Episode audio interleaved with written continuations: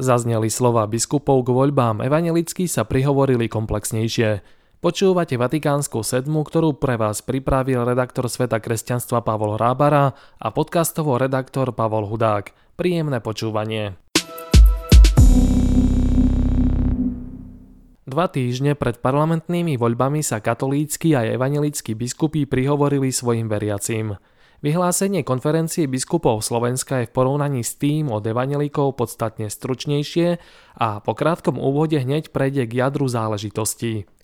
Kresťan nech teda nevolí strany alebo poslancov, ktorí, povedané slovami pápeža Františka, podporujú ideologickú kolonizáciu, čiže súhlasia s potratmi, registrovanými partnerstvami, eutanáziou či genderovou ideológiou alebo šíria dezinformácie, nenávisť a rozdelenie – napísali veriacim katolícky biskupy.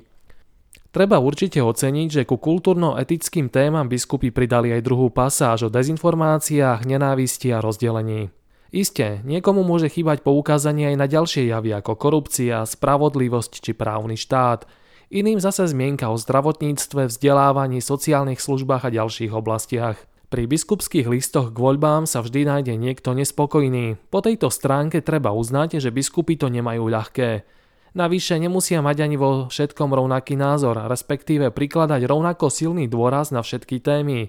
A tak sú takéto vyhlásenia vždy prienikom. V tejto súvislosti stojí za pozornosť náš text, ktorý zmapoval biskupské vyjadrenia k voľbám za posledných 30 rokov. Aj vďaka tomuto exkurzu do nedávnej minulosti možno skonštatovať, že je z čoho čerpať. Vzhľadom na aktuálnu atmosféru na Slovensku by tohtoročné vyhlásenie určite znieslo ešte vetu, ktorú už KBS použila vo svojom stanovisku k voľbám, a to z kľúčového roku 1998. Biskupy zároveň varujú pred nenávisťou voči politickým protivníkom a pred prehnaným idealizovaním tých, s ktorými sympatizujeme.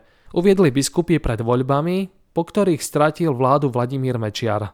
Vedenie Evangelickej cirkvi Augsburského vyznania na Slovensku adresovalo svojim veriacim výzvu, ktorá je v porovnaní s textom katolíckých pastierov rozsiahlejšia a aj komplexnejšia, pokiaľ ide o témy aj evanelickí biskupy spomínajú ochranu života od počatia či manželstvo muža a ženy, popri tom však menujú aj viacero ďalších oblastí.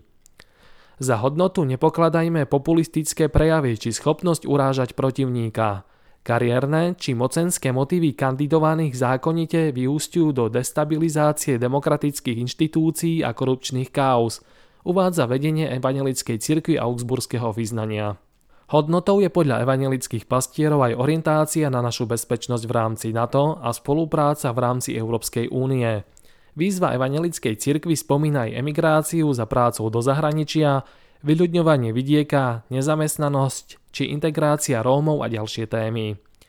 Na vyjadrenie ECAU treba oceniť aj slová povzbudenia, ktoré by v aktuálnej atmosfére mohli zaznievať od predstaviteľov cirkví častejšie. Napokon pamätajme na to, že nech by sa politická a spoločenská situácia vyvíjala akokoľvek, misia našej cirkvi trvá, dodali evanelickí biskupy a evanelickí dozorcovia spolu s generálnou dozorkyňou.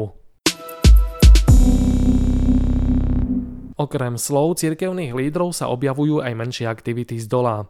Takou je opäť iniciatíva Kresťania proti nenávisti, ktorá vydala vyhlásenie aj pred minulými voľbami, keď poukázala na zneužívanie kresťanstva zo strany Kotlebovcov či Štefana Harabina. Aj teraz v podobnom duchu signatári varujú. Zachovajme si obozretnosť voči politikom, ktorí používajú slovník kresťanstva, ale nehovoria jazykom Ježiša Krista.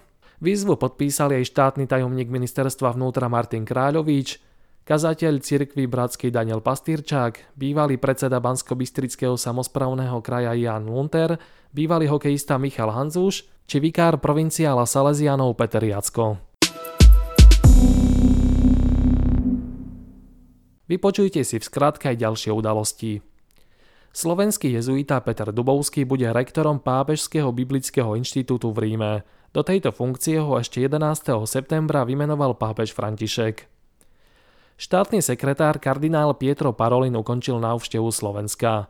V Košiciach požehnal Centrum pre ukrajinských utečencov, zúčastnil sa aj na púti v Klokočove. Kardinál Konrad Krajevský pochoval v Ríme slovenského bezdomovca Miroslava. Ten zomrel v lete na rakovinu, ktorá mu znetvorila 90% tváre. Pápež František cestuje v piatok do Marseille, v sobotu sa stretne s prezidentom Macronom. Pontifik navštívi prístavné mesto v rámci podujatia s názvom Stredomorie – mozaika nádeje. Rímska dieceza preverovala centrum Aletti, ktoré založil Marko Rupník. Výsledná správa vyznieva v prospech umelca. Novým veľvyslancom Ruskej federácie pri Svetej stolici sa stal Ivan Soltanovský, ktorý donedávna pôsobil ako stály predstaviteľ Ruska pri Rade Európy. Pozrime sa aj na to, o čom píšu vatikanisti.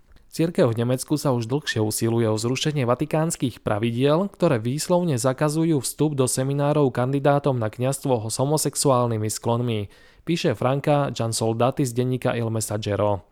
Biskup Georg Becing sa pre miestne rádio vyjadril, že nesúhlasí so súčasným vatikánskym zákazom vysvedcovania homosexuálnych kňazov. Líder nemeckých biskupov Becing to považuje za diskriminačné, ako aj šírenie kultúry proti homosexualite, ako keby bola tabu. Novinárka Jan Soldati sa v texte venuje aj postoju pápeža Františka k tejto téme, pričom podľa jej informácií sa argentínsky pontifik vyjadruje k tejto otázke mimo kamier konzervatívnejšie v porovnaní s mediálnymi výstupmi.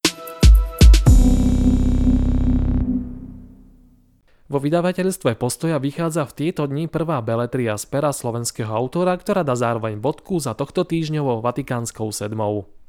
Rastislav Puchala sa po dielach Archa zmluvy, Veža zo slonovej kosti a Priestupný rok pustil do biblického románu.